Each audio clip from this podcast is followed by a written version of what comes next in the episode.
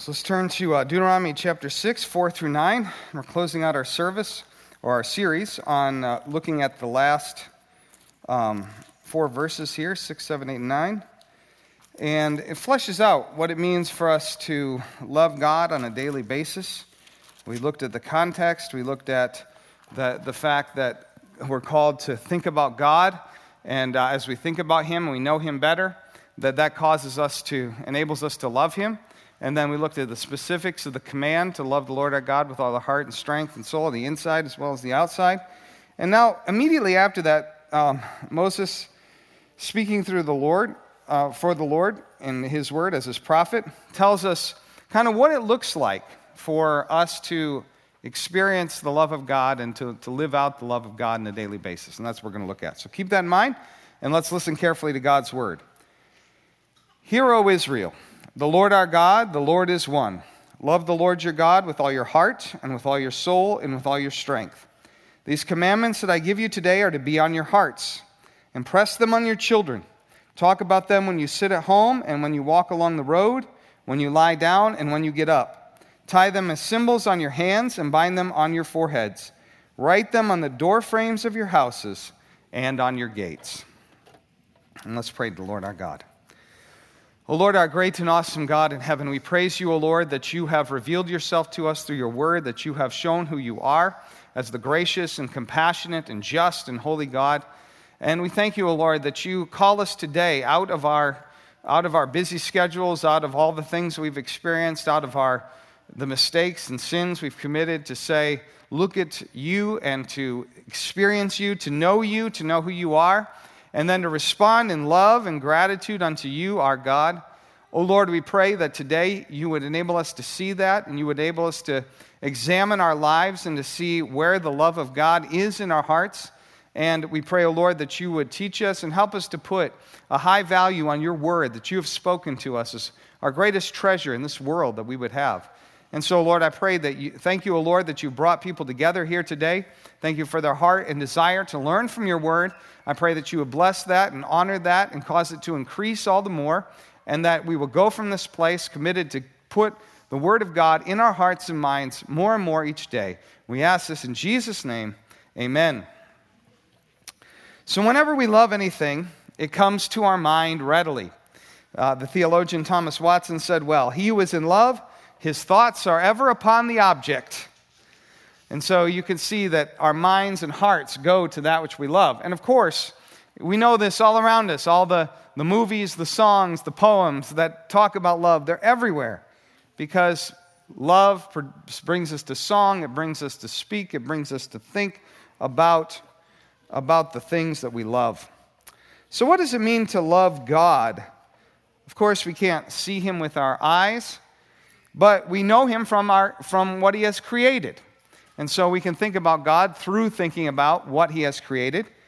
And we can also know him through the word that he has given us, which we have just read and which we've been reading. And what Moses, Moses here, immediately after he talks about loving the Lord, he, he moves immediately to say, Let these commands be on your heart. Take the word that he's given you uh, because that is a clear sign of what we of how we love the Lord. What we do with the word and how we put it in our minds and hearts shows what our love for God is. And so that's what God teaches us through his servant. So I want us to look at this in three different from three different angles. First, we want to see that the, the presence, what the presence of the word should be in our lives. Second, we'll try to understand the connection between the word and our love. And third, we'll see that our love is indicated by the proclamation of the word out of love. And if you want to follow along with that, there's sermon notes in your, in your bulletin, and there's some blanks there. You can fill that in if you want to follow along, or just make notes as you feel led. But that's there to help you. So let's look uh, again at the presence of the word in our lives. This we noted. Immediately after Moses says love, God, he says this These commands that I give you today are to be on your hearts. What he wants them to do is not simply to hear what he's saying, but let it go down deep into their souls. Let it be something that, that affects their emotions. Let it be something that changes the way they think. Let it be something that changes what they want. That is how we are to show love by what we do with the commands of God. So, how does this happen? Well, first of all, we have to hear the commandments of God. Now, notice uh, we speak in, in, a lot of times in the Bible, it doesn't say read the Bible, it says hear the word of God. And that was in part because the people of that day didn't all have a copy of the word of God like we do. And so, if they were going to, to get it into their minds and hearts, they first had to hear it through someone reading it. And there's still something special about hearing the Word of God, not just reading it. And, but in, in any case, um, the key thing was that they would take what God said and actually know what He was saying. Now, in their day, it might have been a little bit more difficult, again, not having all their own copies. But for us, it's, and especially in the United States, it's not difficult. We have cheap copies of the Word of God. Most of us have several Bibles. And even if we don't have that, we can instantly have access to the Word of God on our phones in innumerable versions and languages. And even if we don't like to read, there is all kinds of audio versions of the Bible that we could listen to. So, whatever excuse that they may have had, we do not have. And there's really absolutely no reason why we as Christians should not make reading the Word of God or listening to it a regular part of our lives. And it's really simple. How can we say that we love God if we don't really have an interest in His Word? If we don't want to put that into our hearts? So that's the first thing. We got to actually hear it. But you know, it's not enough to just hear it, it's not enough just to, to read it. It's something we need to meditate on something we need to meditate on. That's a key word that's used in the Bible. It's described that we don't just let it pass in one ear and out the other, but we let it go down deep into our hearts. We go over and over and again in our minds. Here's what God said to Joshua in chapter 1, verse 8 of that book. He said, Keep this book of the law always on your lips. Meditate on it day and night, so that you may be careful to do everything written in it. Then you will be prosperous and successful. So it's the idea of day and night. That word is going into our hearts and minds. We're thinking about it. We're, we're considering its applications. We return to it again and again. And this is really what Moses says here in verses 8 and 9. He says, Tie them as symbols on your hands, bind them on your foreheads, write them on the doorframes of your houses and on your gates. Now, Christian families will often do this that they'll have, if you go into their homes, you'll see Bible verses written in various places as a way of helping them remind them, helping remind them of key verses, key passages that uh, are important to them.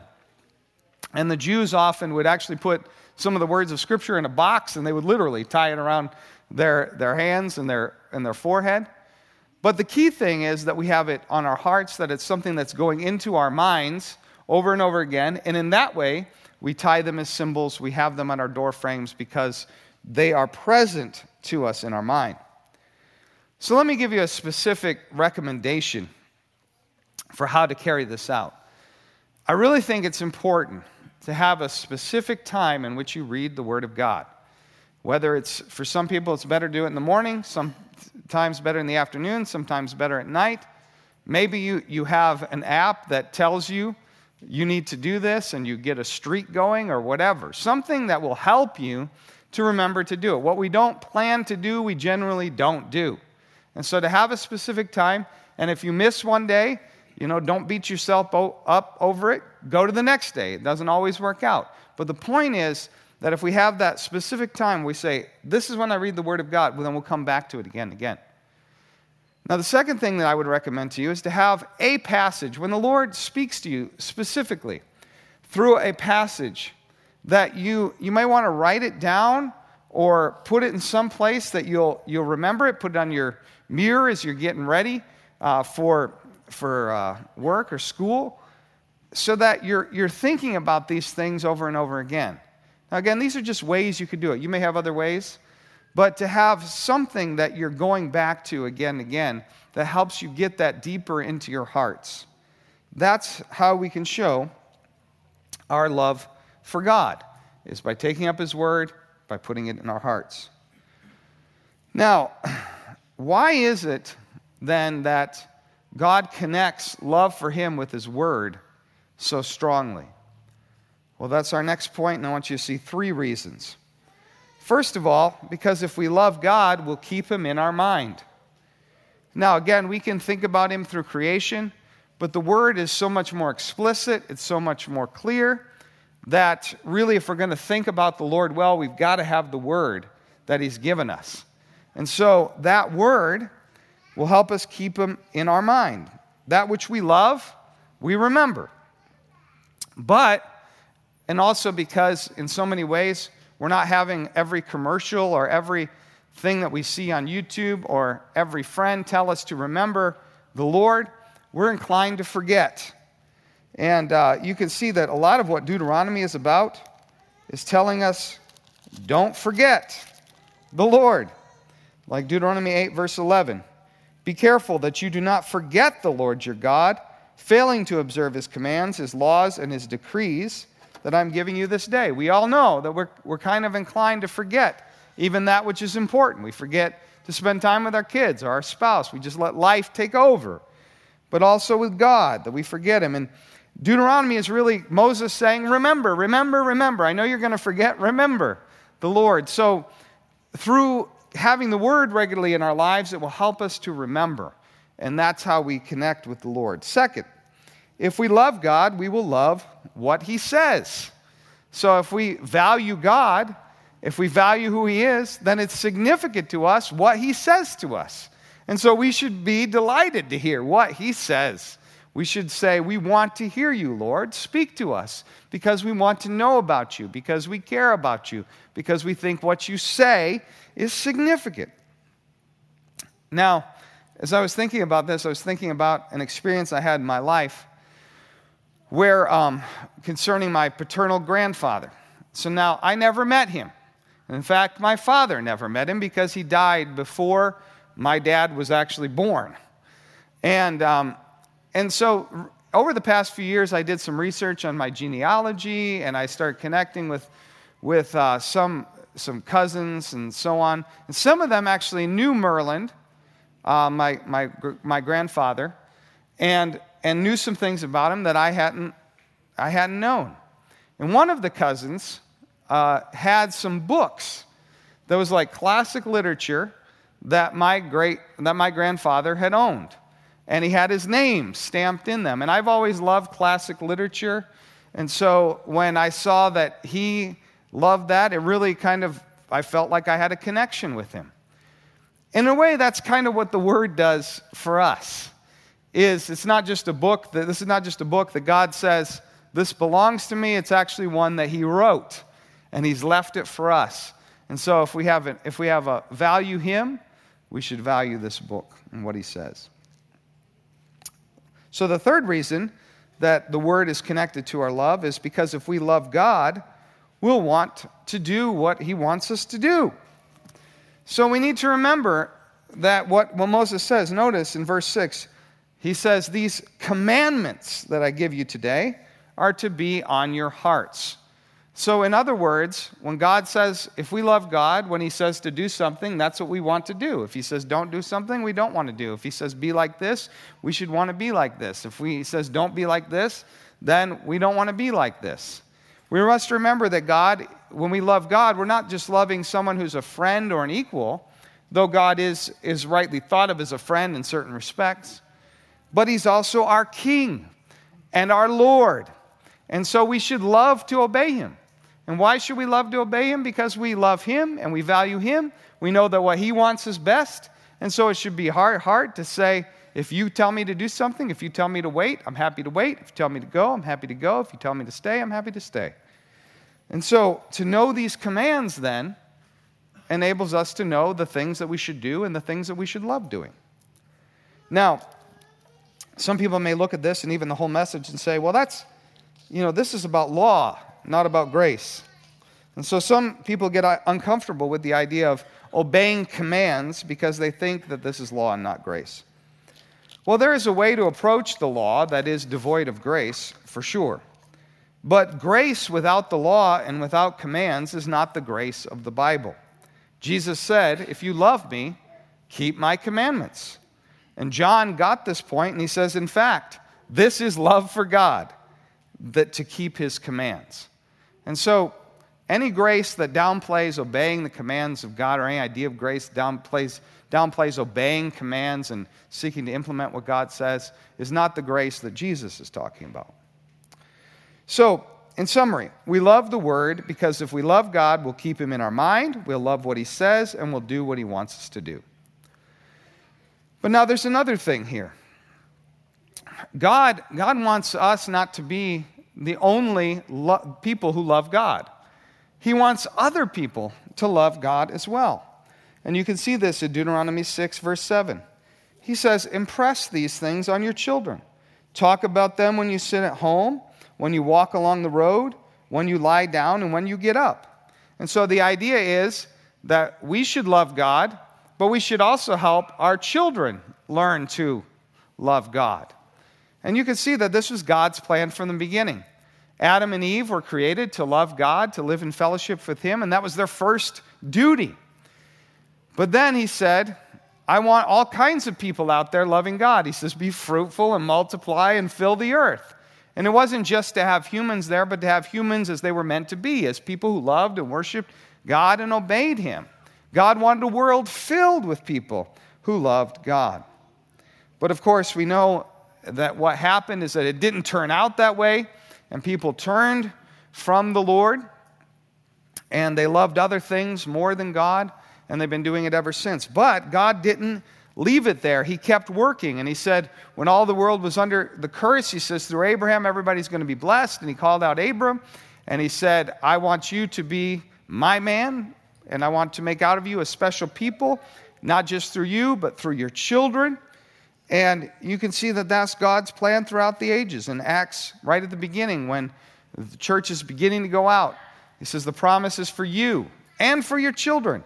And so, what God has always intended is that those who love God should be impressing that upon their children. And so, let me ask you to consider do you show your love for God in that way? Are you impressing these things upon your children? He wants you to be concerned about his work, about the next generation. He wants you to be concerned that His will would be done on earth as, as, it is in heaven. And that begins in your house, with your spouse, with the people who come in there, with your children especially. And so, do you have a time where you're talking to your kids about these things? Do you, are you ready to bring it up and tell them about God's love for, for them and what God asks of them and how to trust in Him and so on? That is what God is wanting us to do, to show our love. If we're concerned about God, we're concerned about His work in the next generation. But while it be, might begin with our house, it doesn't end with our house. Because we should want everybody to be those who love God. As we think about our neighborhoods, our community, our great desire should be that they would be filled with the people who love God and have, them, have Him as the first object of their affection. And so, it, in light of that, it should lead us to want to talk about it with the people we meet, to tell them about Jesus, who is the way back to love of God. Now, as we look at this, let me just say in conclusion then that the good news is, in, in many ways, God has not made it hard to connect with Him. He's given us His Word. We have it in our hands, we have it in our phones. If we love God, then let's take it and let's show Him that we love Him. Let's show it to ourselves and show others that we love God, not just with our lips, but with our hearts and lives, by taking up His word, putting it into His practice by His grace. Amen.